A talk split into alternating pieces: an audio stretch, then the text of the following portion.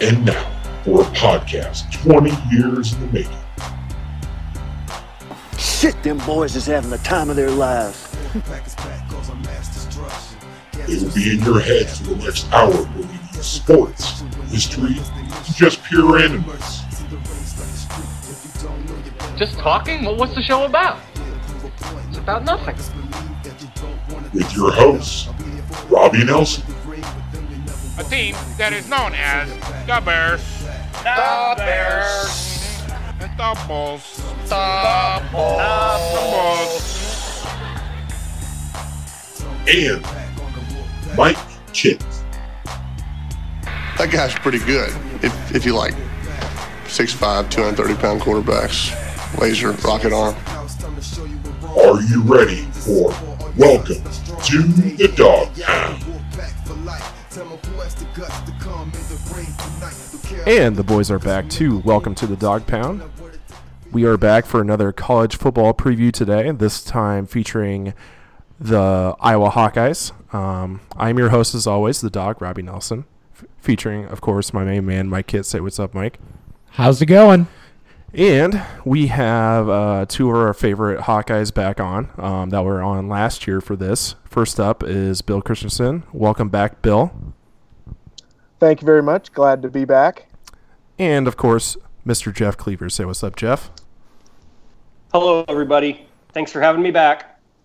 Yeah, and uh, we were back on basically a week after we just did our Cyclones preview, um, and wanted to reach out to our fellow Hawk fans, um, just like Bill and Jeff here. So You said fellow Hawk fans. Are you still a Hawk fan, Rob?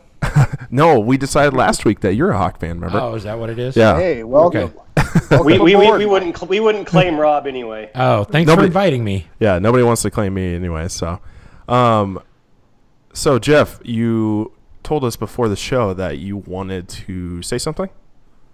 Yeah, thanks thanks for giving me a little moment on the podcast, and I uh, I have a surprise, and um, I wanted to surprise the three of you, so I didn't tell you beforehand. Um, but uh, I want to take this opportunity to talk a little bit about the NFL. So Okay. um, once we get done talking Hawkeyes, I'm going to ask the three of you for your uh, your Super Bowl prediction, Ooh. and I'm also going to talk about my Super Bowl prediction, and um, we'll wrap up the podcast talking about that because we're heading into Week One of the NFL season, and This I want to I want to make a really bold uh, prediction about the season, and we'll we'll come back in January or February and see who who's, Who's right? Uh, who's right? Okay.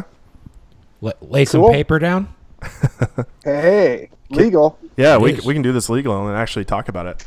Um, yeah, Yeah. sounds good, Jeff. Uh, I'll give us something to think about while we're uh, talking some Hawk football here. So, uh, excuse me. All right, so I wanted to start kind of like what we did with the Cyclone podcast with um, talking about our favorite uh, Iowa Hawkeye players for the season, who we think are going to be standout players. So we always like to let the guest go first. So, Bill, why don't you start us out? Um, well, we've got a game under our belt, as we know, so maybe our my uh, opinions could be a little bit skewed because we've seen a game. But I'm going to go first off with a guy who I actually had last year as a breakout player, and he kind of did. Had a good year, but not great. And I'm going to go with Brandon Smith again, the wide Ooh. receiver. Uh, I just think Ooh. he's. We're just. Uh, we're gonna see a, a big season from him. He's gotten bigger, stronger, faster, and more experienced and more confident. And I think he's gonna have a not quite Hakeem Butler type year, but a lot closer to that than the kind of year he had last year. All right. Jeff, how about you?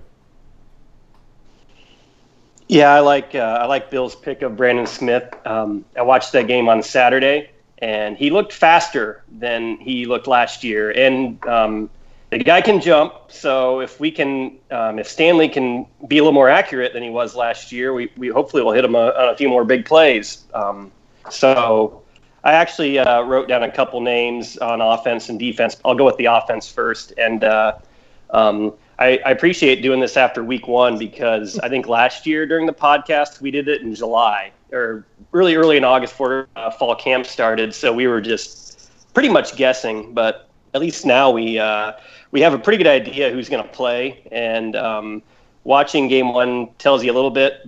Um, but so far, I'm going to start in the center position. We'll appreciate this as a, a fellow offensive lineman, but I'm going to go with uh, with Linderbaum, Tyler Linderbaum, the uh, freshman center, who, as of uh, uh, last December, he converted from defensive tackle to center. And I thought when Ferentz was so adamant about making the change from a really a thin position at D tackle and moving Linderbaum to uh, center, it was pretty much green light. He was going to start, and um, nothing but positive things so far after one game and everything you've heard out of fall camp. He's uh, um, for first year playing the line, he looks outstanding, and he, he's actually a little too outstanding. He uh, he blocked one of the Miami of Ohio players into Alaric Jackson, the starting left tackle, and and it sounds Oh, like. Jackson might be out for a month or so.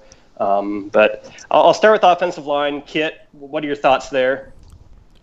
Uh, the offensive line right now, I'm great, great players because they're high school wrestlers. if if I had a choice on recruiting a guy who played basketball or wrestled on the offensive line, I'm going with the absolute wrestler. Knows how to work those hips, hip flexibility. Um, knows knows how to get leverage on the line. Uh, all these all these offensive linemen for the Hawkeyes were place winners in the in the Iowa State wrestling tournament. Besides the injured one of Jackson. They're all like top three wrestlers, aren't they? Yeah, Yeah, not within the just state. place winners, but like really good wrestlers. Yes. you know, top three and top three or four in the state. Yep. Kit loves it. Yep. He's like Kit smiling ear to ear over there. hip hip leverage. hip hip leverage. That's that's next level analysis from offensive line kit.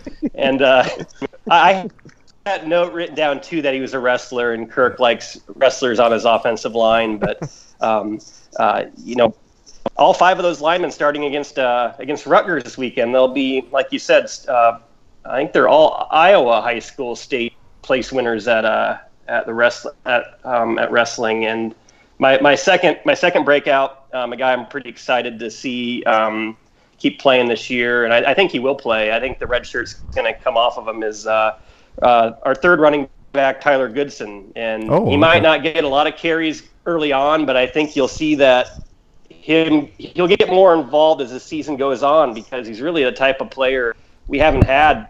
I mean, outside of Akrum Wadley, you might be able to say, but as a as a true freshman coming in and having um, the athletic ability that he has, it's Tyler Goodson, and uh, um, he got a few carries. I think he played most of the fourth quarter against Miami, Yeah. and might not have racked up any big play runs, but he, he turned some negative gains into positive ones, and he showed off why why Iowa was so high on him coming out of high school. And in fact, he's out of Georgia. They got in on him early. He visited the summer before his senior year with the rest of a lot of the Hawkeye commitments, and some of the SEC schools came calling late, but he didn't waver. And I think part of that Iowa credits to just forming that early bond with the rest of the recruits. And uh, um, you know, he, he we probably stole one out of Georgia, so Yeah, I mean I'm that's excited to see him, and Yeah, uh, hopefully he's a he's a big play threat for Iowa.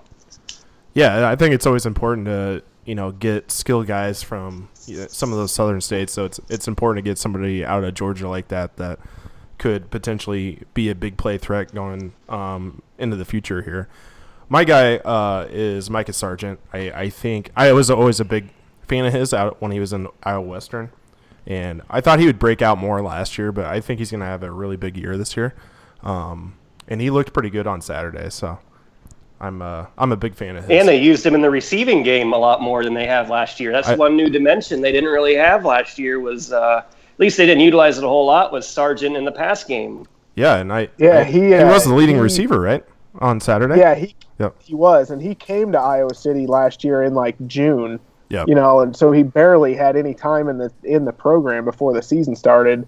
Now he's had a whole year with Kirk, with Brian Ferentz with the offense, and with Chris Doyle in the weight room and the and conditioning and the eating program and all that stuff. And and he's For I think he's going to be really good this year. He's definitely the feature back. Yeah, and I I think the the teams that when Iowa's actually successful, you got to have a feature back that you can rely on. It seems like in the past that was always big. Um, so do you guys have any players that you want to point out? Jeff kind of did with Goodson. Um, that you think are going to be breakout players this year. Uh, Jeff kind of took my breakout guy in Tyler Linderbaum, the center. Uh, Kirk Ferentz, obvious uh, offensive line guru, puts a bunch of guys in the NFL and, and really is respected for his offensive line grooming. And he took a freshman last year from the defensive line and moved him to the arguably left tackle or center, which is most important. We'll let Kit answer that in a second. But moved him to one of the most important positions on the offensive line. He's calling out all the blocking and coverages for the linemen before every play, and then has the center to quarterback, you know, snaps and everything else. So I don't know if you could call him breakout necessarily, but he's a hugely important player and a and a really good one if Kirk puts him there as a redshirt freshman defensive converted player. For sure. Jeff, did you have anybody else you wanted to point out? Well, uh, Linderbaum and Goodson were my breakouts on offense. I did I did write a couple of guys down on defense that I wanted to um, to note. Um, I'll, I'll, I'll, just start with Chauncey Golston on the defensive line, and you might not think he's a breakout, but everybody always focuses on Epenesa, and rightfully so. He's their best player. Um, he'll he'll be in the NFL next year and, and be a really high draft pick. But if all goes according to plan, um, but he's going to get a lot of attention from the defenses that they uh, that Iowa plays, and you, you, can't double team both the defensive ends. And if you do, the defensive backs in I, at Iowa are only going to have to cover a couple people. That's um, true. So I, I, think Golston will have a big big year. That's a good one. Kit. And my, um, other, my other one actually oh, before sorry sorry, uh, sorry Kit. Yeah.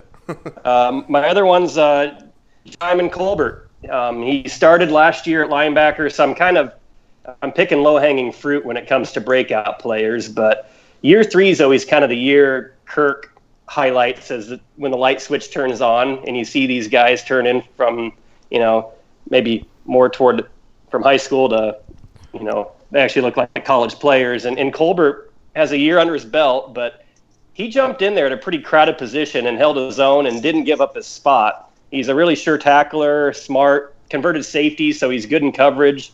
Um, and he's only a sophomore, so he's a guy that's probably going to play for um, three more years. He's going to be a three-year, four-year starter. Um, I think he'll really take the next step, and you'll hear a lot more about him this year. Another good one, Kit. One more. I've got one more defensive breakout guy, and this is probably a, a, little more of a long shot breakout. Um, Dillon Doyle. He is a. Let me just quick look at the two deep here. He is a redshirt freshman. I didn't know if he redshirted last year or not. Uh, the strength and conditioning coach, Chris Doyle's son. Oh, he, I was just uh, going to ask that. Wears yeah. number 43, just like Josey Jewell and Pat Anger, kind of that numbered lineage thing that Iowa does. He uh, was an absolute wrecking ball on kickoff coverage last Saturday against uh, Miami of Ohio, and the uh, linebacker room's a little bit crowded, and he's just a freshman, so I don't know how much he'll see the field. But if not this year, in the future, he's going to be a big time player for the Hawkeyes. Gotcha. Okay. Um, my breakout player I see is Petras, the quarterback. At some point, I think he's going to be in the game because Stanley's missed too many throws down the field. Like Jeff had mentioned. You're just trying to stir up the pot. he's not going to be a breakout player. Oh, you don't know. He's going to he's going to throw some good down the field balls. Oh man. What are the odds on that at William Hill, Kit? Yeah, is that on the app? Uh, he might be the he might be on the Heisman at a thousand to one. I don't know. Better put some money down immediately. And then my other breakout player is Drew Cook. Look for the senior to be a mainstay at tight end for the Hawkeyes. He's uh he's second string behind the other kid, right? Okay. Yep. Um. Well, like, or he's uh he's or, third or, string. Yeah. If you if you count snaps, it was probably Wieting and uh, Shaun Beyer that played the uh, oh, played yeah. the most. Cook Cook didn't play a whole lot, but but he's going to be um, that blocker. We, we know how much Kit loves hole. Marv Cook. yeah. Um, I wanted to ask you guys about Nico Ragaini. Is that how you say it? Right. Ragaini. Ragaini, yeah. Yep, Nico um, Ragaini. he had a huge catch um, in the game. That catch would have been a touchdown Oh, if. Stanley put it Yeah. on, you know, Th- threw it thank it you should for proving me right, Bill. Yeah. But, would've- uh, if, he, if that if Ragaini didn't have to stop and wait for that ball, Yeah. he would have ran into the end zone untouched.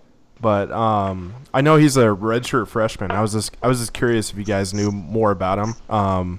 Because receiver wise, I just knew about you know Brandon Smith, Ihmir Smith-Marsette, and then of course Oliver Martin um, being eligible, um, kind of at the last last hour if uh, Nico was going to play a whole lot. Yeah, so he- here's here's a uh, here's a fun fact for you, Robin. Good good good point bringing up uh, Ragaini. The last two years, Nate Stanley's number one target's been the slot receiver. So two years ago it was Matt VandeBerg, and Yep. last year it was uh, was Easley, Nick Easley, who uh, Almost got made the cut by the Buffalo Bills. Yeah, um, but Ragaini, everything I've heard, he, he catches everything. Um, you'll see you'll see him play a lot of slot, and you'll see number three, uh, uh, Tyrone Tracy, play a lot of slot, and they both look pretty good. I was going to cycle through five receivers this year, and probably probably target the receiver position more than in the past, since uh, not quite as much depth at tight end. Um, at least Beyer, he'll get some catches and some targets, but. Sure. And Ragaini, yeah, he's a redshirt freshman, and uh, he's got a little wiggle to him. Um, Yeah. I think he's going to have a big year. Yeah, I was just curious because I, uh, as Bill pointed out, I with that play uh, it should have been a touchdown. So that's uh, that's good to talk about. All right. Yeah, Kit's uh, Kit's troll game's spot on tonight, isn't Yeah. it? Was he was he trolling you during the Cyclone podcast? Oh yeah, Yeah. He he uh, purposely tried to get me mad at the end. So Isn't that my goal in life? yeah. Now, Oh, he. Were you gonna finish the thought, Mike? I was You- gonna I was gonna ask about the Iowa long snapper. Is he any relation to actual Subert from Audubon? Yeah. You, no, you, I don't you, you could contact you could contact Subert from Audubon right now. Yeah. probably find out. But I, I think we the could just no. text him right I now. just thought maybe we'd get some inside information from maybe Bill living back there.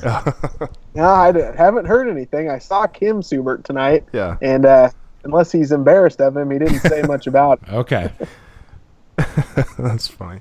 Uh, all right, guys. Well, um, I want to move on to the schedule. Um, obviously, they already had a game, so we can just kind of talk a little bit about your thoughts on the Miami of Ohio game, and then I kind of just want to go by, uh, game by game here. So, um, just kind of quickly, what did you think of the Miami of Ohio win um, this past Saturday?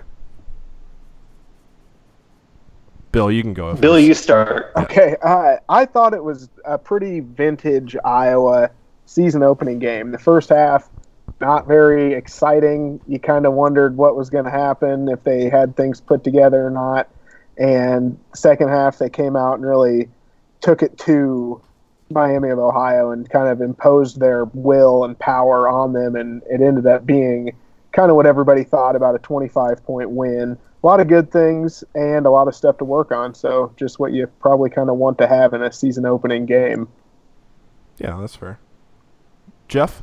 I thought the offense looked better than the offense looked better than past Iowa years, where it seems like the defense is there and Iowa's offense just sputters for the first month of the season. It seemed like we're a lot more creative in our, our play calling and some of the the pass routes we run. Um, so hopefully, with this athleticism at receiver, it's a more more explosive offense. I know Kit doesn't seem to like Stanley, and uh, Stanley did all right. He was pressured a few times, and he knows when to, you know, get out of the pocket and run. He ran more than I remember seeing him run in the past, but he had one deep throw that he missed on, and I think he missed a screen pass to Sargent. But other than that, he was 70% completion percentage, and that's really the the knock on Stanley is he's uh, his accuracy needs to get better, and it's only one game, but Yeah. um, he's got he's got the speed at receiver to catch the ball. So hopefully, hopefully it's uh, a good senior season for him.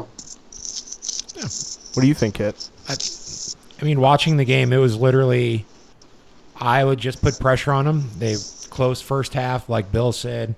Iowa just slowly worked them, and Miami, Ohio didn't have the athletes to stick with them. Yeah, and for me, I, I was impressed that the Hawks could uh, run the ball again. I think they struggled with that last year, so it was just nice to be able to see them do that as well.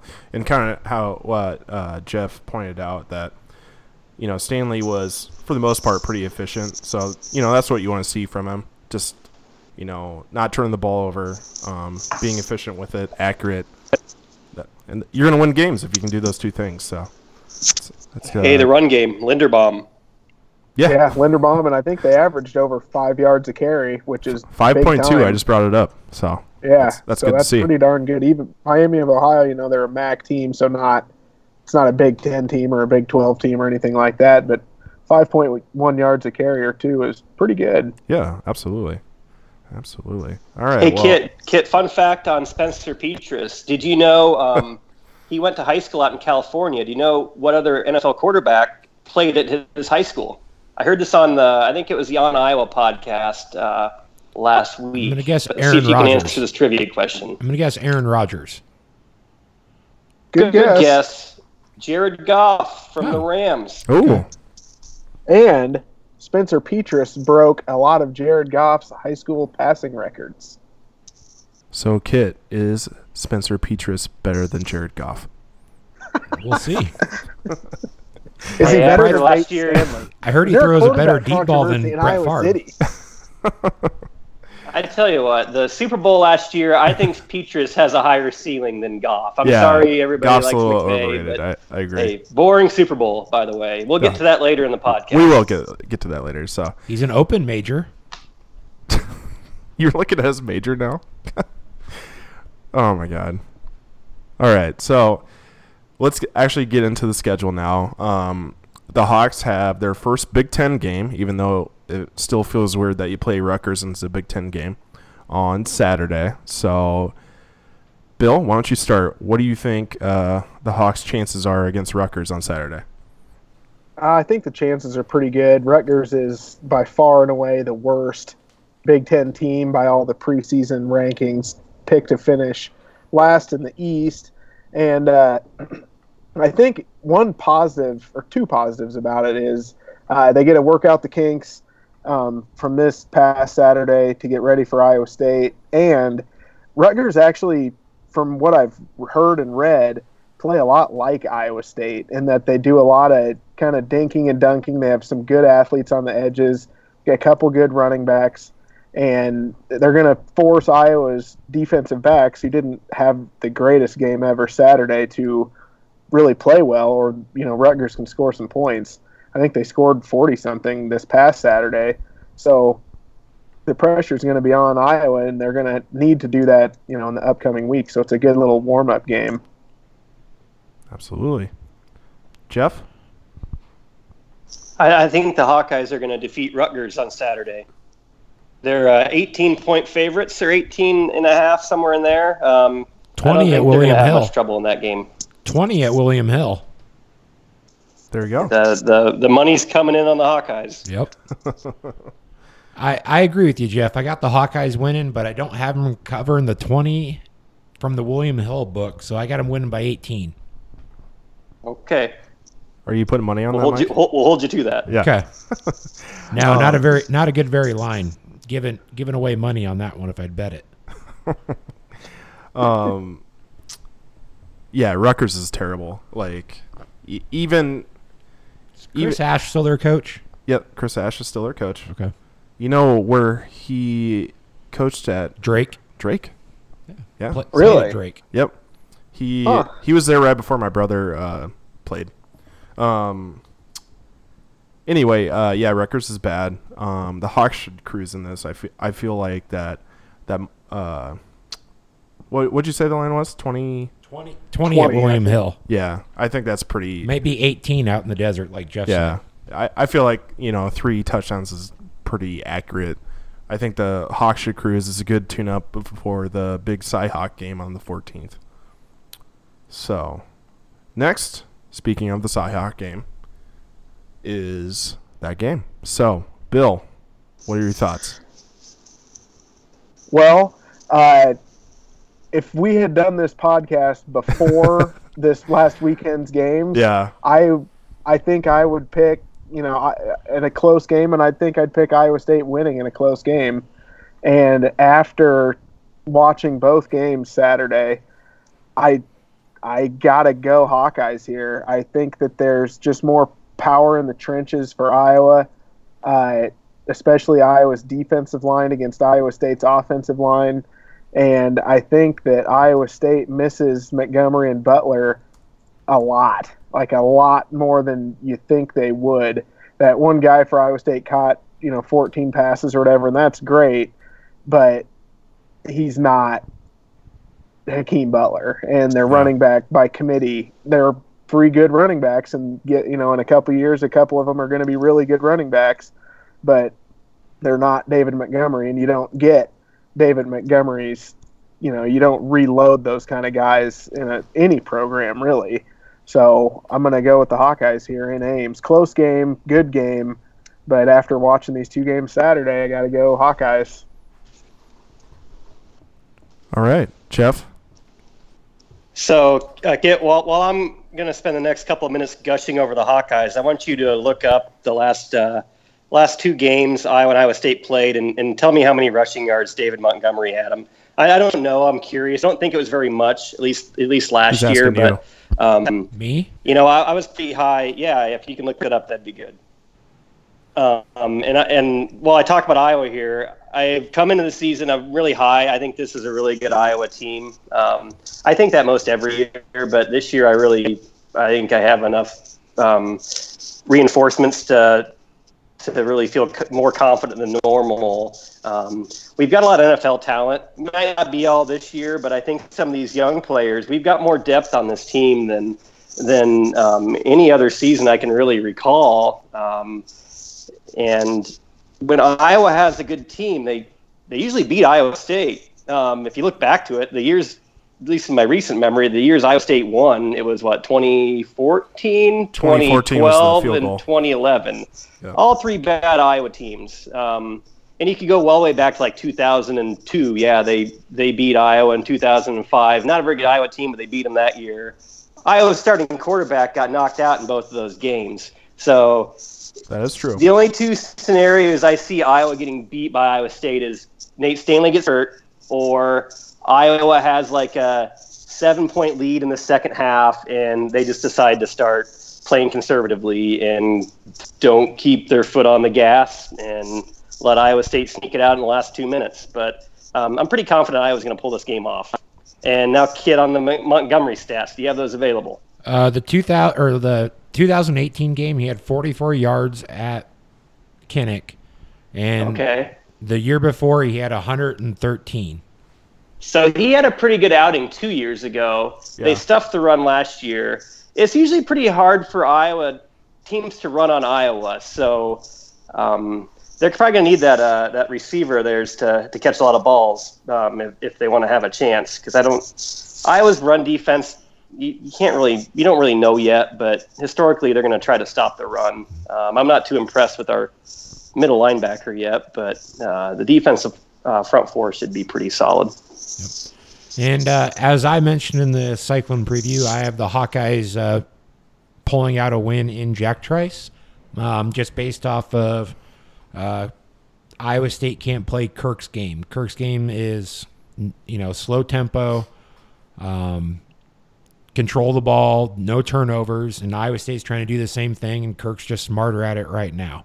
Um, maybe into the future it could change, but right now I think Kirk still has it. Yeah, and you you that is fair. You did pick pick them last week.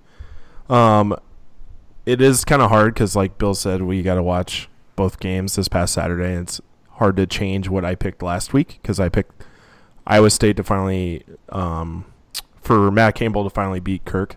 Um, I or Iowa and Texas are the only two teams that that Iowa State plays every year that Matt Campbell hasn't beat yet. And I thought this was the year that they get over the hump.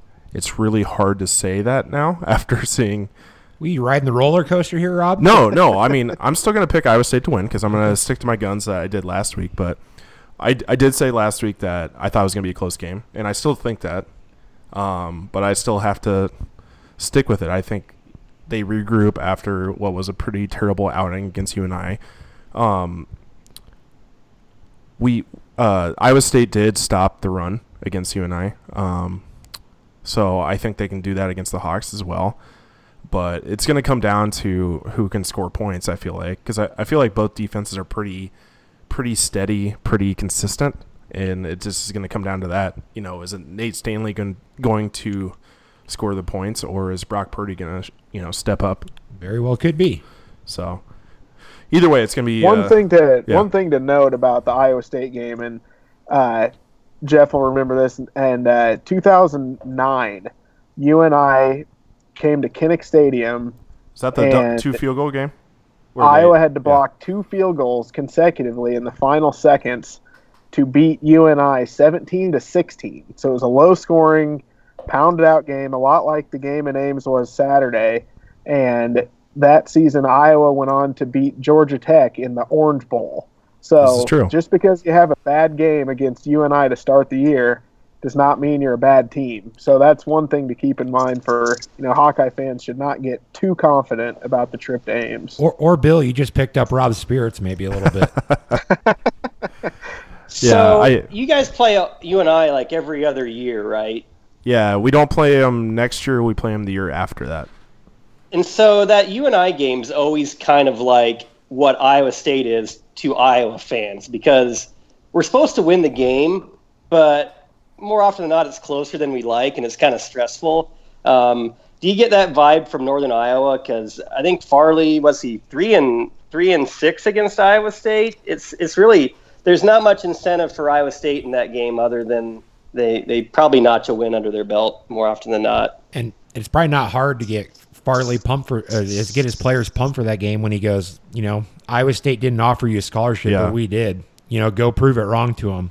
It's not hard to say that before the game, maybe a little bit. Yeah, I, I- mean, look at their quarterback um, that played on Saturday. He was going to walk on as a receiver in Ames, but got a scholarship offer for to UNI to play quarterback, and he he balled out. So, Yeah. I mean, that's just He did, and really, if Yeah. it wasn't for him playing like Seneca Wallace, yeah, he, you know, it wouldn't. It would have been a way different game. Uh, you and I probably wouldn't have scored. You know, Iowa Correct, State's yeah. got a really good defense, and Iowa does not have a quarterback that's going to run around for eight seconds yeah. to buy true. time to throw to a guy that sneaks open in the end zone. That's Yep. just not going to happen. Yeah. That's true. All right. Well, after the Cyhawk game, um, I believe there's a bye week, and then on the 28th, um, it's another non-conference game against the Blue Raiders of Middle Tennessee State, um, it, it at Kinnick. So, Bill, what do you think of the Blue Raiders? Uh, I think it's a game that Iowa should win. Uh, this past weekend, Middle Tennessee State played Michigan, didn't they? Michigan. Yeah, that's what I at the Big House, and they lost twenty-one to forty to Michigan. And they, I didn't watch it or anything. I'm just looking at the uh, box score now. It looks like Middle Tennessee got a touchdown late, so it was probably more of a fourteen to forty 40, yeah. loss. And Michigan's putting in a new offense and everything else, so they're probably not as good as they're going to be. So uh, I think it should be kind of a uh, heal up some guys for Iowa before heading into Big Ten play and get a good win at Kinnick. oh yeah, Nice, Jeff? nice analytics. you bet. Yeah, I'm, I'm, I'm looking at their schedule now, and I'm, I'm going to kind of speed it up a little bit, um, just so you guys know. I uh, I'm not like Nostradamus or anything when I'm predicting these games, but I'm looking at the uh, I'm looking at the middle the month of October, and we've got Michigan at Michigan versus Penn State versus Purdue and at Northwestern. So that month's going to be a pretty important month for Iowa. I feel like that's their toughest block of games and it's probably going to dictate okay are we playing for the big ten championship in november or are we struggling just to make a good bowl game in november um, middle tennessee state's going to be an easy win and i think after that we'll get alaric jackson back for michigan um, 11 a.m kick at the big house against a pretty stout michigan team that's going to be uh, if they drop one that's going to be the first one i think they could drop Michigan's that's a tough place to play, and we, we've we've had pretty good luck against Michigan over the years. They're they're kind of due to due to nip us here. Gotcha. Um, I think this is a trap game for the Hawkeyes. Um, I don't have them losing, but I think it's going to be um, Iowa scoring a touchdown with about three minutes left to go up by nine. So it's going to be a close game, but it's going to be a trap one right before going to the big house. Oh man, Kit. Still a win I have for the Hawkeyes. a win's a win, right? A win's a win. Yeah, I mean, Wins a win. we we can say that from last week. Uh, Middle Tennessee State um, of Conference USA. Um, yeah, it should be a pretty relatively easy win, I think. But Kit isn't totally wrong. I mean, that Michigan game looms large on the road at the Big House. So, Yeah, you, You know, can't say you can't be caught looking. Not thinking about that one. yep. So, let's just dive right into that, Bill. At the Big House, what do you think?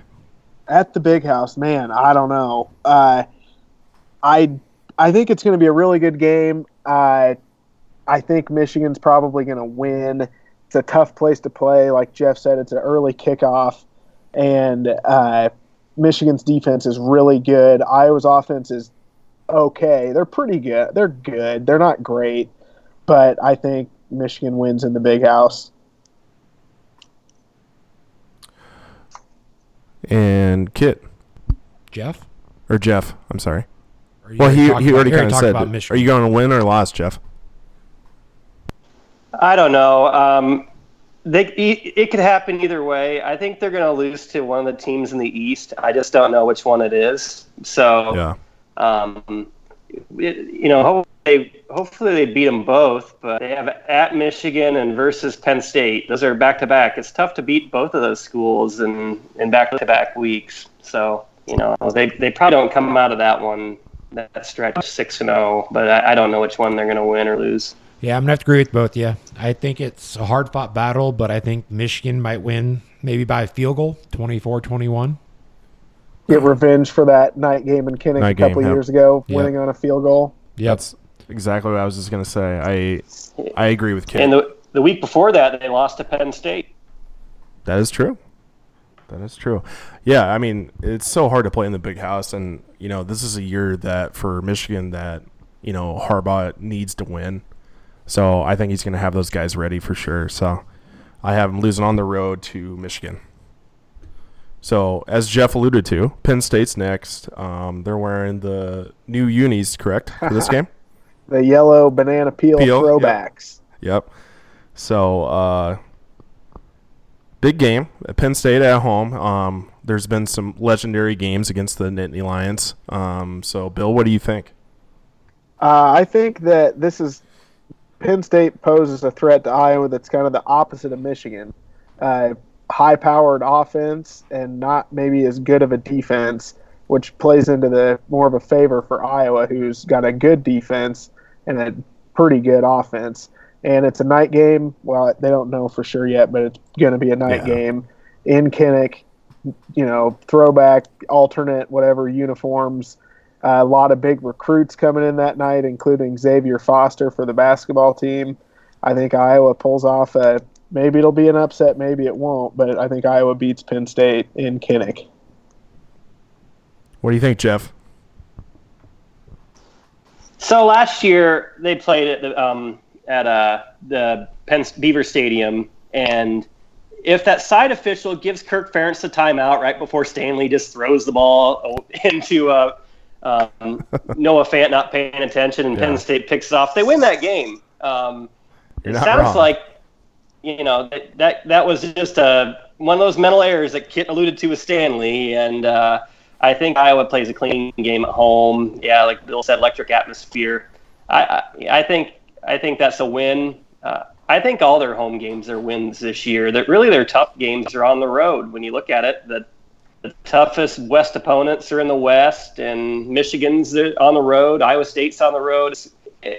If they play well on the road, you'll know it's uh, um, these Iowa teams. They travel well. Good Iowa teams travel well. I guess I'm trying to say. And if we play impressively on the road, it should mean good things at the end of the season. So I think they'll take care of business at home. They'll beat Penn State. Yep, I agree with you guys. Uh, James Franklin realizes that Keenan Michael, uh, Ke- Keegan Michael Keel is actually a Keegan Michael Key is actually a better coach than James Franklin. Um, when he pretends to be when him. he pretends to Yeah. be him. Uh, James Franklin, nope, loses this game for the Nittany Lions and Iowa wins. Yeah, it, it just feels like the Hawks have the Nittany Lions number, and this is what you guys alluded to. Going to be electric atmosphere. We're in the banana peels, probably a night game. It just this is the the time that the Hawks win, and I think they win relatively convincingly too. it just has that written on it to me. So next is the West opponent, uh, Purdue, also at home. it's homecoming, uh, early kick. Bill, what do you think? Uh, I'm going to go the same kind of analysis here that I did with the Iowa State game. If you asked me last week who wins this game, I would say Purdue comes into Kinnick and wins. They've, for the last four or five years, if they don't win, they they play really close against Iowa. They kind of have Iowa's number. They play a spread offense attack with a lot of good athletes on the edges. They've got the Big Ten's arguably best receiver in Rondale Moore, super electric Yeah, guy that who awesome. would have gone to the NFL if he could have last year. And uh, like I said last week, I would have picked Purdue um, after they did what they did against. Uh, I forget who they played this last week. Nevada, I think, out in Nevada, they, you know, had a big lead and and dribbled it down their leg and lost.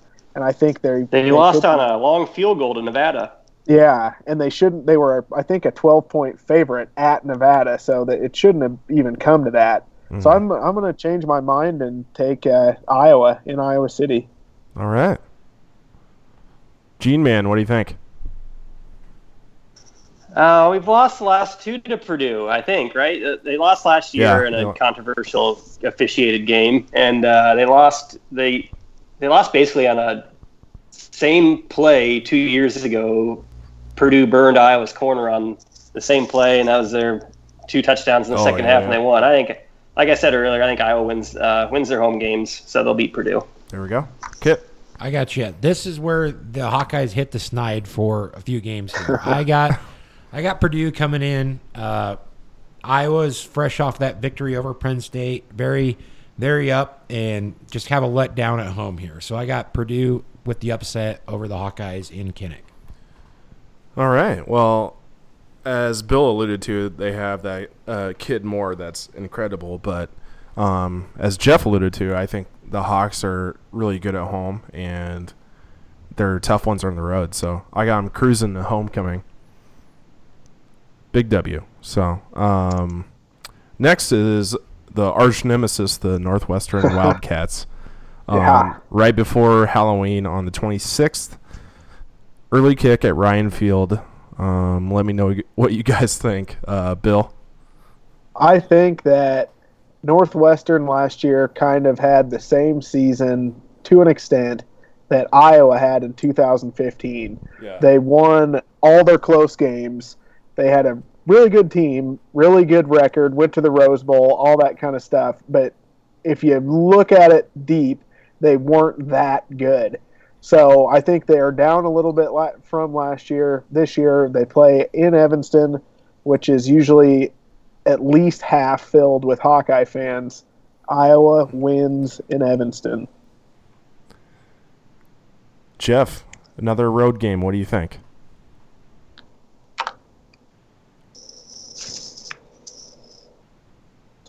I see a little mute sign by Jeff's name. Jeff, are you in mute? Sorry, I was muted. Okay. Um, yeah, they're gonna they're gonna blow out Northwestern. Was was uh, short short version of that story. All right. Gotcha. Um, I'm gonna have to disagree with you guys. I think they go into Evansville. It's dead there. Um, not much going on in that stadium. They're, Uh, they're going to Indiana, Evansville? The Aces. Evansville's in Evan- Indiana, kid. sorry, The Purple Aces? Sorry. What's your favorite mascot? Evanston. Remember when we talked about You talked don't about that even guy? know where Northwestern plays, and you're predicting them to Exactly. predicting them to beat Iowa. Yep. exactly. So they're going there. Dead stadium, dead atmosphere. Uh, not ready to play, but uh, Northwestern will squeak out a one point win. Ooh, a tight one. You remember when we talked about the Purple Aces mascot, though? And you hate him? The the weirdest looking guy ever. Yeah. I think Sorry. it's awesome. Eh, Anyway, Uh, usually this is a very tough spot for the Hawks when they w- play on the road at Northwestern. It's just Ryan Field looks like a high school field. It's just weird pla place to play. Um, but I think they win. I I think they finally get over the the hump with Northwestern. It, like this is one I would usually worry about, but like Bill alluded to, it's Northwestern's not not won't won't be as lucky as they were last year because I don't think they were very good either. And they uh, they played Stanford um, last week, which Stanford's obviously a pretty good squad, and they just really couldn't do anything. And I, I think they just are not going to have the season that they did last year. So Hawks at Evanston, they'll, they'll win. Um, so next one's probably the biggest West game, um, division wise, against Wisconsin at Madison on November 9th. So it starts the November sled of games tough one for possibly the West Division. So, Bill, what do you think? Uh, I think that this game is probably going to decide the Big Ten West. Uh, Wisconsin, their defense is probably the best in the Big Ten. They've got the best running back in the Big Ten, and uh, they're known as O line U, kind of like Iowa is known as tight end U. Wisconsin should also be known as game manager you. You. They've always got a quarterback that is not any good, but he just doesn't mess up.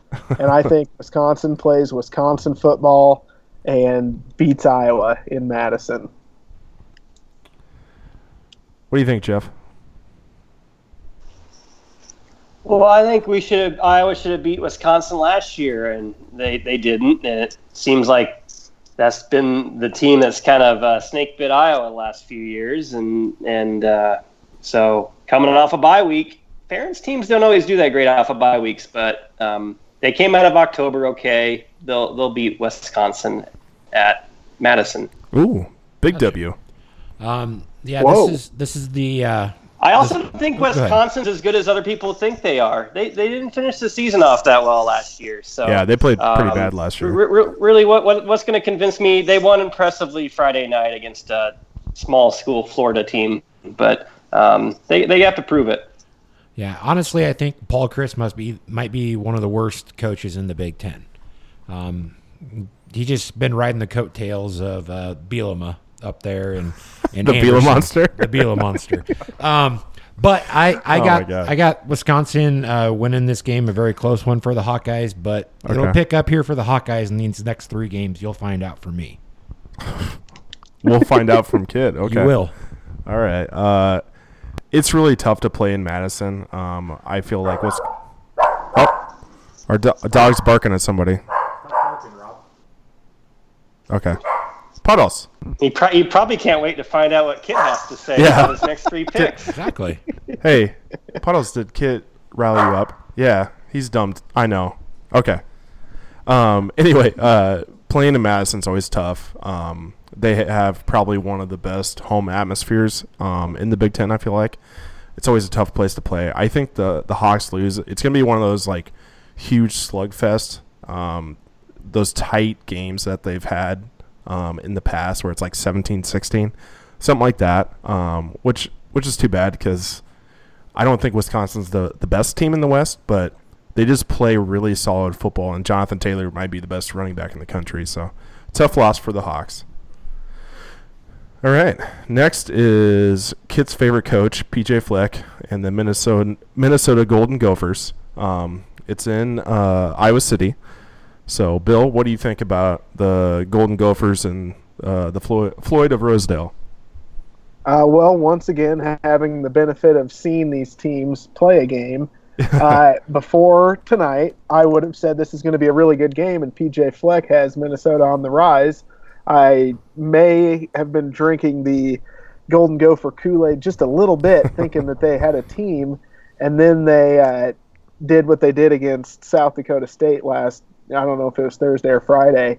Um, they've been bragging about this six nine, four hundred pound offensive tackle, and if if he's lined up against AJ Epenesa, uh, AJ is going to be around him before this guy gets out of his stance.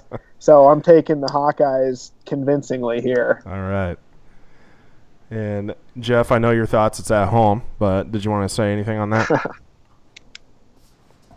Um, just that I, I don't understand why why there's so much PJ Fleck love around the Big Ten. I I don't know. He's he's kind of a snake oil salesman. What has he what has he done? He's got a maybe this is his year, but um, I don't. I'm not too worried about Minnesota or Illinois coming up, and they're both at home. Yep. Um, and and one one one one more thing on Iowa, uh, we really haven't focused on. This is probably one of the deeper Iowa teams that Kirk's had in a while. It seems like you look around the positions, it's hard to find a really weak position where we're thin. Defensive end might be that, but the two guys we got starting are two of the better DNs in the Big Ten, and uh, I, I think that depth's going to come in really um, handy in the month of November. yeah, that's a good point. Yeah, and then this is where I think Kirk whips him up into shape and uh, gets him ready to go, and um, definitely leads the the month of November and has Hawkeye fans definitely excited about the rest of the season. So they're definitely gonna uh, take the Floyd of Rosedale uh, back home with them, and um, definitely I'd say a big win by the Hawkeyes, winning by 24 points over the Golden Gophers. Big win. Wow. Yeah. Um, yeah, I think the Hawks should cruise in this. Minnesota still isn't very good. I I thought Minnesota will still have like a good, excuse me, season record wise, just because they really don't play anybody, and they almost lost to one of those teams I thought they should beat uh, last week in South Dakota State. So Hawks should cruise easy, like three touchdowns probably. So PJ Fleck going down. He's literally 6'9", 400 pounds. Yeah, Bill was Yeah, a big he's a man. big- I, you He's a were big dude. joking. I thought maybe you was a little bit sarcastic, Bill. I he's had to look it up. No, he's Yeah. a big dude, but he is also not From- fast. From, Yeah. from Australia, huh? Yeah, I think Interesting. he was a rugby player. Okay. Could you imagine that dude playing rugby? That's that would I be think he scary should as go hell. back and continue that. yeah. um. So next is uh, right around Thanksgiving time, uh, or right before it, um, Illinois Senior Day, with uh, former Bears coach Lovie Smith. So, Bill, what do you think? I think that if Rutgers isn't the worst team in the Big Ten, Illinois is. Yeah. Uh, Iowa cruises. Yeah. I'm assuming you're you think the same, Jeff. Yeah, they won 63 to nothing last year. I just don't I don't I hope we win 63 to nothing again this year. Very true. Not so fast, Jeff. I think it's gonna be. I think it's gonna be sixty-three to seven. They give up seven. Sorry, but Oh, oh, oh, I'm okay with that. I guess. Hawkeye's big here. It it blows me away that you can't have any success at Illinois. Like you sit in between Chicago and St. Louis. Like you should be able to get players there, right? Like I just I don't get it, but yeah, the Hawks should just destroy them. So my boy Lovie and his Santa beard are probably out after the season, so um and next is the last regular season game against our beloved, not really, uh, Cornhuskers. It's in Lincoln, so big big game, uh, the Heroes game, I think is what it's actually called. Um, which I I think that's a stupid name, but um, Bill, what do you think of this one? Regular season finale. Uh, this is another one of the old benefit of doing the review preview podcast. Uh, having seen Nebraska play, now I, am going to pick Iowa to win. If we hadn't, I maybe would pick Nebraska. Um, fun little fact for you guys Scott Frost, the coach of Nebraska, he has had three seasons coaching in college football as a head coach. His records are six and seven, 13 and 0, and four and eight. And now he's one and 0 against a team where if he didn't get three touchdowns from his defense and special teams, That's he true. would have lost. so I'm going to play a little game of Sesame Street. Which one of these is not like the other? And I don't think Scott Frost is that good of a coach. Iowa wins in Lincoln. What do you think, Jeff? I just don't think his style of offense is going to fare very well in the cold month of November in Lincoln, Nebraska. And I'd, I'd, really like for this game to mean something on Black Friday. Let's say both sure. these teams are playing for the chance to go to Indianapolis and play in the Big Ten championship. And I don't, yeah, after, like Bill said, after their first game, that wasn't very impressive. But hypothetically, let's just say Nebraska is better than. Um, better than last year, which I think is a safe assumption, but not as good as people people in Nebraska think, which is probably also a safe assumption. Um, and let's hope it means something in November, and let's hope it's gone like most of the last few times Iowa and Nebraska have played, and Iowa just runs right over them um, because they haven't been able to stop the run very well against the Hawks, and um, usually the uh, good Iowa teams get better as the season goes on. So what better way to cap it off than uh, than stomping Nebraska around on Black Friday? So I will go win and the Hawks win the West. Oh. They're 11 and 1 and they play the following week in Indy a revenge match against Harbaugh in Michigan. Oh, there we go. Prediction. Yeah. Gotcha. Um, Jeff, Bill, I'm going to agree with you here. Uh, I got money on Nebraska going under eight and a half wins. Um, nice. I, yeah, I just don't think Scott Frost is a guy that's going to. It was really eight and a half. It's eight and a half. Wow. Yep. So huh. I'm I'm hoping they get maybe they might get to six, seven mittens at the most. I think. I they got a weak schedule. Yeah. Hawkeyes are going to come in there, like Jeff said. Hawkeyes are built for a November game. Uh, the Huskers aren't. Um, I got Iowa winning by probably a couple scores, um, and I wouldn't doubt if this game might mean something for the Hawkeyes to win the West. Um, might be down to them, and you know maybe Wisconsin, maybe Wisconsin wins, you know loses one on the other side, and the Hawkeyes could sneak into the Big Ten title game um, at eight and four is what I have them for, but it might be close. I think Wisconsin might be like nine and three by the end of the season and, and take that spot in the Big Ten title game. And the Hawkeyes got uh, second place finish in the division. That's fair, Mike. Um, yeah, I think the Hawks win this one. Just like you alluded to, the they're just built for this this late Thanksgiving type of game, and Nebraska's not. So they they should cruise and just punch it down their throat. I all, I have them finishing nine and three, and they only have two losses in the conference. Oh, excuse me. So it depends on how Wisconsin finishes. So if Wisconsin finishes worse, I would have the Hawks going to Indy with that record, but it just kind of depends. So I'm not sure. But if they're going to Indy, I agree with Jeff. I think Harbaugh finally gets there. What do you think, Bill? Would I think next year, next year we should we should Facebook live stream this, and instead of Kit talking about his picks, he kind he kind of is giving a Corso vibe, but is not so fast, my friend. He did that last Kit week put too. On a, I wanted to push him down. head every yeah. time he picks the team. Can I can I draw it with a marker on a piece of paper?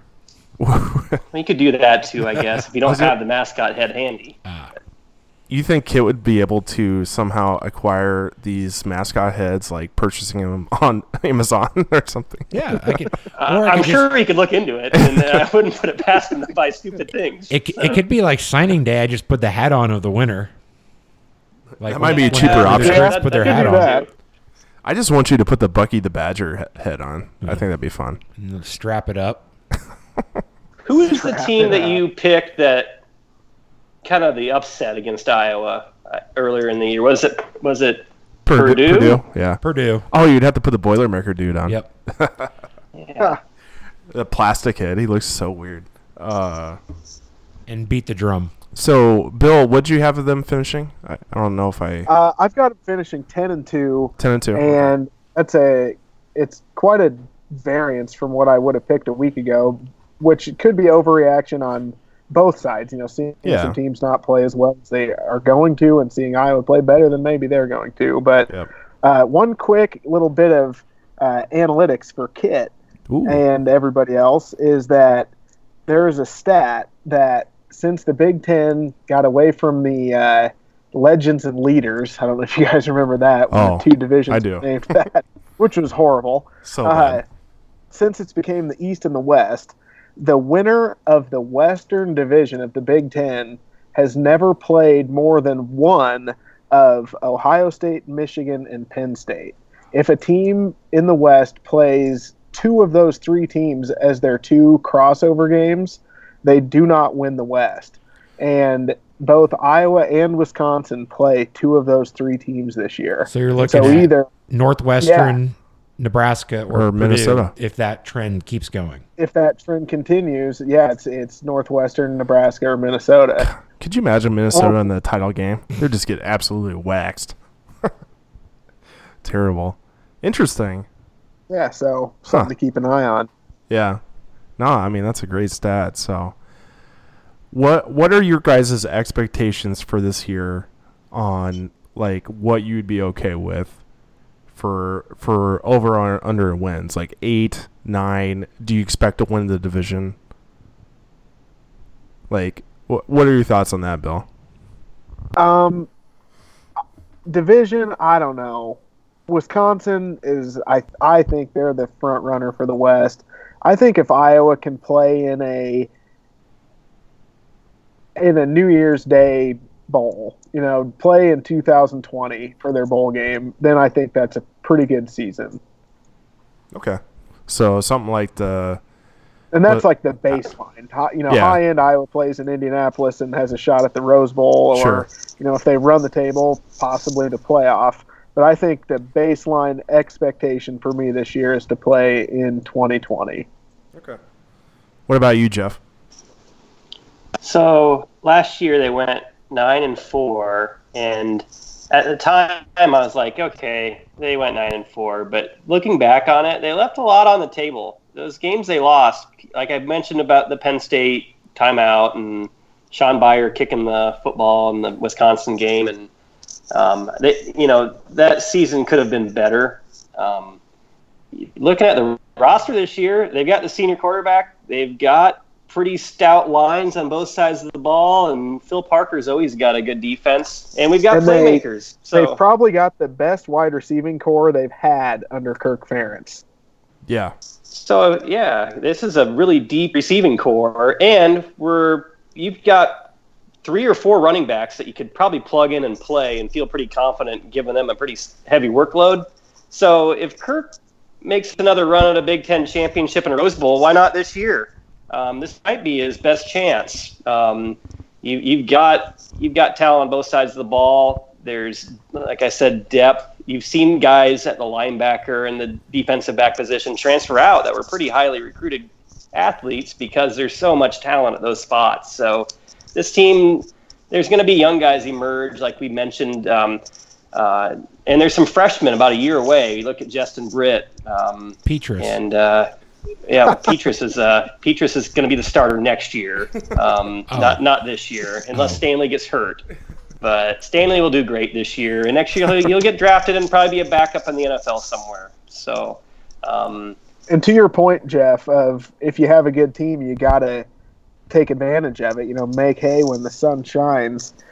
If you know Alaric Jackson's going to be back this year on the offensive line, and when he is, and when he's starting, in all likelihood, four of those five offensive linemen will be gone next year. You know, Linderbaum will be the only returning starting offensive lineman. Nate Stanley will be gone. So you lose a ton on offense. So if you're going to make a run at a Big Ten title, you're not going to do it next year. Yeah. You know, so you just as well give it a shot this year. Good point, Bill. Uh, I mean, that's a good point. You gotta gotta strike while the iron's hot. Kit, what are your this expectations te- for this Iowa? team's deep. Yeah, yeah. I, I mean, ultimately, I think they can get to the title game in Indianapolis, and I think Yeah, you know they're going to be driven by their O line, like Bill said. It's a typical Kirk Ferentz team that all senior leadership up front on the offensive line, pretty much, besides you know the center position. So, um, you know, I I could see them going anywhere from ten and two down to you know eight and four, like I had them. Like, um, you know, unless you throw the Iowa State game in there and they get a, maybe another loss somewhere, maybe maybe seven and five. I don't know, but I see them more trending, you know, over over that nine win category, just based off of their O line all being seniors. yeah. I think nine wins is the sweet spot. I could easily see him winning eleven, like Jeff uh, pointed out with his predictions. I think if you if you go eight and four, it's still an okay season. But anything less than that, I would I would be disappointed in. Like with how much experience they have, you have a really uh, veteran offensive line. You have you know a studs on the defensive line. Like their successful teams have had that in the past. So I feel like you have to have pretty good expectations going into the season. I think So, you're right, Rob. And yeah. I think if they don't, I think it's a condemnation of Brian Ferentz. This defense is going to be stout. It's going to be better than last year's, Yeah. which was one of Kirk Ferentz's top three or four defenses. So this team isn't going to give up a bunch of points, that they're going to have to score points to win.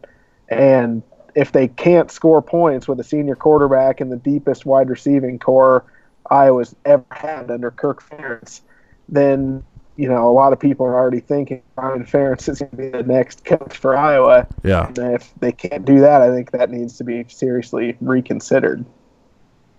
So Brian Ferentz has proven that he can beat, win the big games, beat opponents like Ohio State 2017 is a good example. Um, the offense did quite well against a, one of the better defenses in college football last year, Mississippi State. But where- whereas they lose the games and they get stuck in a rut is when they can't move the chains. And he needs to be more consistent, and that goes along with Nate Stanley. Nate Stanley needs to be more consistent. If they can run the ball, control the clock, like Kit said, Kirk Ferentz wants to play that type of game. That's going to be the key to turning an eight and four season into an eleven and one season. Um, and why not this year? It's it's it's an experienced group, and um, this is year three of the Brian Ferentz era, right? It's year, Yeah, year three, of the. Brian Ferentz era and year three of the Nate Stanley era. Yep. Yep. That's true. All right. Do you have any other thoughts on that, Mike? Nope. They they summed it up very well. Um, before we wrap up on the Hawkeyes here, do either of you have anything else you want to state before we're done with it? No, I think we've kind of covered all the the big points. Um, breakout players and We just got to get into Jeff's uh, Super Bowl predictions. Yeah, I know. I just yeah, didn't are we ready wanna- to are we ready to shift shift I've got to one NFL? more one more Hawkeye thing. Okay, here we go. Quick, I'm gonna squeeze it in. We did our favorite players and our breakout players. We did not do our least favorite players. And I mine like it. is Colten Rastetter, the punter. He is garbage. I don't think I did a favorite player. I think I just talked breakout players because I, I had a note written down on my favorite players being all the people that Iowa puts in the NFL. And I made a list of the people I thought would make the NFL from this team, and it's a pretty long list. So I won't go through them all, but if you guys have any questions of, um, hey, is this guy an NFL player or not? I can I can You- give you you, a got the quick list? yes or no answer. But the uh, the punter is definitely a not, and whoever this new grad transfer that we got outside of Rastetter, also not a not a favorite Yeah. player of mine. The Australian. Oh man, that's good stuff. Uh, well, I, I do appreciate you guys coming on to talk about the Hawkeyes. Um, we do have a lot of listeners that are Hawkeye fans and not Cyclone fans, so I, I feel like it's fair to talk Hawks as well before the season, even though we did start start the season. But all right, Jeff, if we want to segue into our brief NFL talk here, um, who do you want to go first on their Super Bowl prediction? Um, I would like uh, I'd like Bill to go first. We'll keep with the trend. Okay. Okay. Uh, I'm gonna keep it local and say Chiefs Bears. All right. I like that. Boo. Boo. How about you, Kit? Okay. so we're picking two teams to be in the Super Bowl. Yeah. That's usually how it works. Well, it's true. I didn't know if we were just picking the winner. Um, I, mm, I don't know. I like I like the Texans. I think the Texans are improved right now.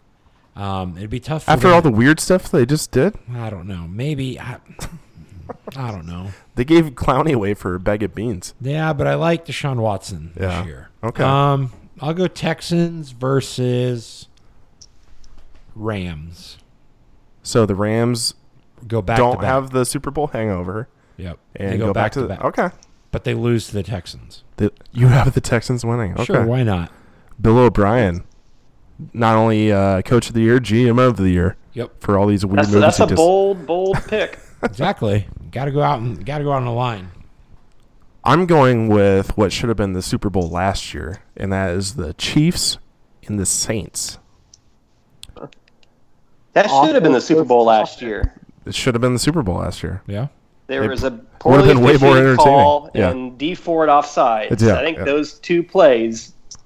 Yeah, you can say that about any game, but those two plays were kind of abnormal, and Yeah. um, I would have rather watched the Chiefs and Saints in the Super Bowl because the way Rams. Patriots one was quite boring. Yeah. I think I think the Saints go down a little bit. Drew Brees can't hang in there after he's like 43 or something.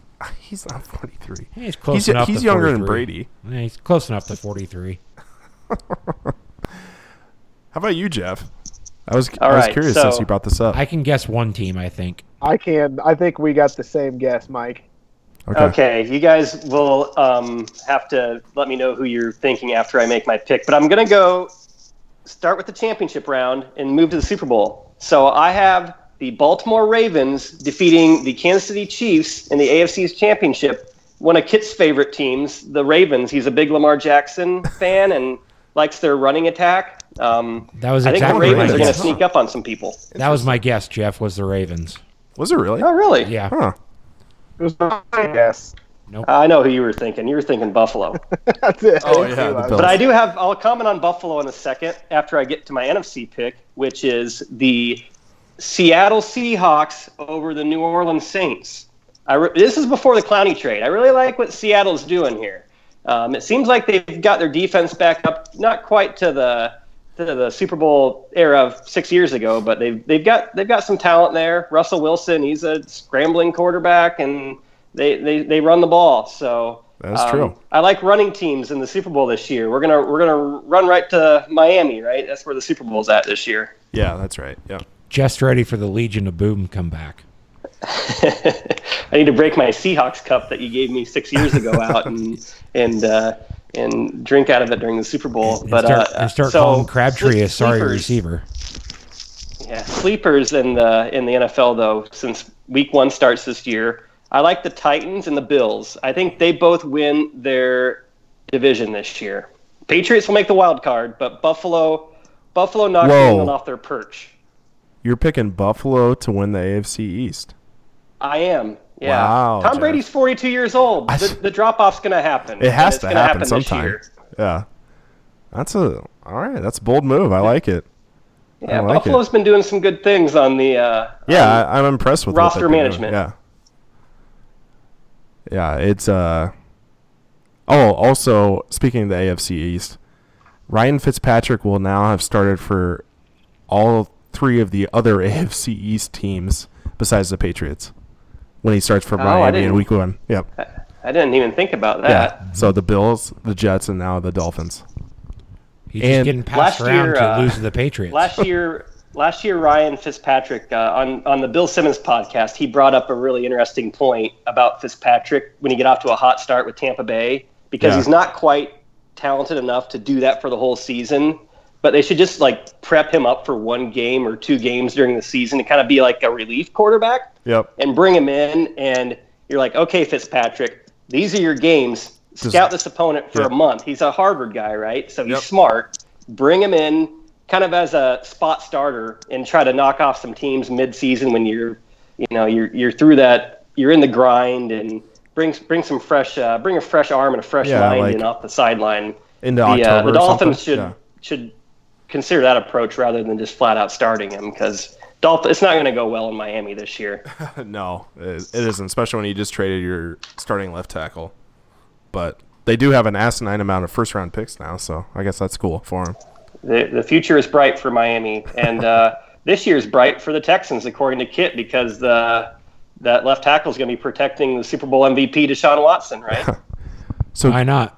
Kit, this will not only be the Texans' first appearance in the Super Bowl, their first title as well. Yeah. That's uh, that's a bold pick. I like where's, it. Where's the Super Bowl at this year? Miami. Oh, It's not in Houston or anything. I don't know. I was just gonna ask. Welcome to Miami. Yeah, that's right. Does Uh, Miami have a roof on their stadium? Because I remember the They- Bears and Colts played years ago, and it rained during. It, it rained Super during it. No, they they changed it where it has like that awning around the outside for like shade, basically, but it's not a, it's not a full on roof. They probably had to do that to get the Super Bowl back there this year. Oh, I, I'm sure they had to make some changes because, as you remember, it was the Colts Bears and it was very very sloppy. yeah, remember that one. Yep, sad day Well, for anyway, the dog pound. bold, bold, bold, surprising things happen during the NFL season. So uh, my surprise is Seattle and, and, and Baltimore. It, it it'll be interesting. Like uh, I don't know. I think this year in the NFL it's going to be very interesting, and hopefully we see the the demise of teams like the Patriots, and have some Can't new, wait. new AFC teams rise to the top, Like Buffalo. Um, like your Bills. so we're talking sports betting a little bit. Seattle, sneaky good pick to win the West at seven to two odds. I think the Super Bowl hangover is real for the uh, the McVay-led Rams. Um, they kind of sputtered down the stretch, and They, they did. still surprising they beat the Saints. That one, that one. Well, you had to play that game have. nine times out of ten. Saints win, I think. Well, the the problem with the Rams, um, and I'm, I'm sure you realize this too, Jeff, is that when Todd Gurley banged up his knee, that whole offense actually went through Todd Gurley because the only thing Goff can complete is play action passes, and when you have that threat of the run taken away, you know they're just not a good team anymore. He went to the Windy City last December, and it did not look good. Did not look good. Go Bears. Yeah. Um, Kit, what are your what are your thoughts on the Titans, really quick? The Titans, Rob's Yeah. favorite team. go Tennessee. Yep. Um, I Tighten thought you're a big, you're a big, you're a big Mike Vrabel guy. I, don't- I don't know.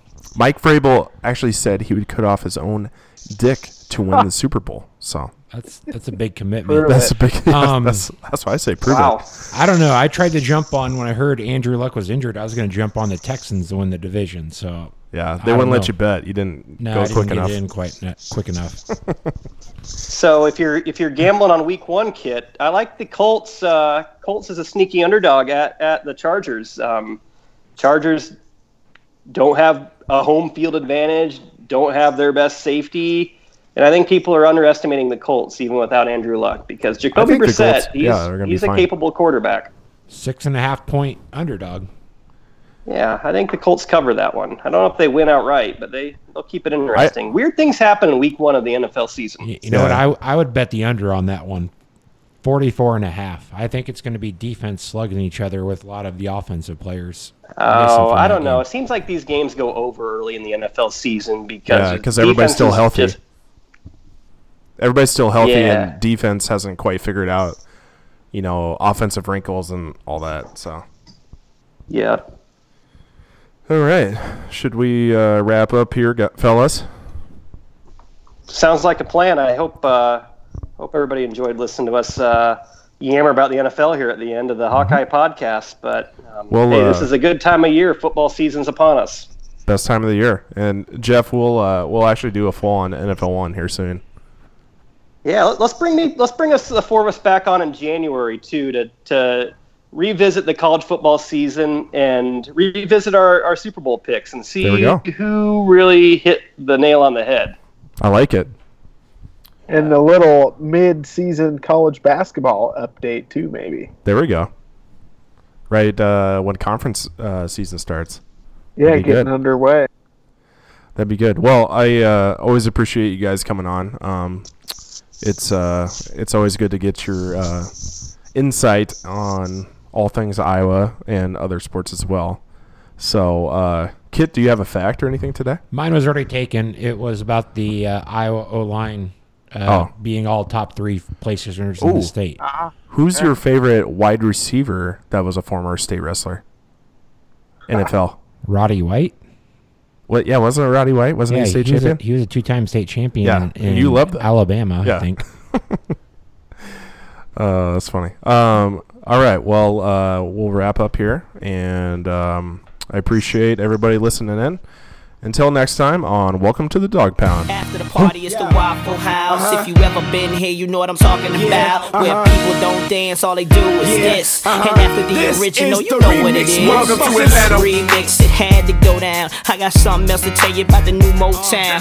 Where people don't visit, they move out here. And ain't no telling who you might see up in Lenox Square. I don't know about you, but I miss the Freaknik. Cause that's when my city used to be real sick. People from other cities used to drive for miles just to come and get a taste of this ATL. I'm the MVP, most ballingest player. Make my own moves, call me the mayor. Monday night, you know things change with time. Magic City back looking like 8 and 9. All the homies on the south side up in the Ritz. Tuesday night, the Velvet Room, same shit. Wednesday, strokers, I don't go no more. Cause they don't know how to treat you when you come through the door. Thursday night was push, but we moved the fuel. And I be up in the booth, drunk, acting the fool. Friday night at Kaya, they still got love. And the shark bar be popping like it's a nightclub. Saturday, still off the heezy for sheezy. You can find me up in one tweezy. Sunday, getting me some sleep. I'm on my way to the deck to hit jazz and tees. Holla. And you're up from New York, man. Representing NYC to the full.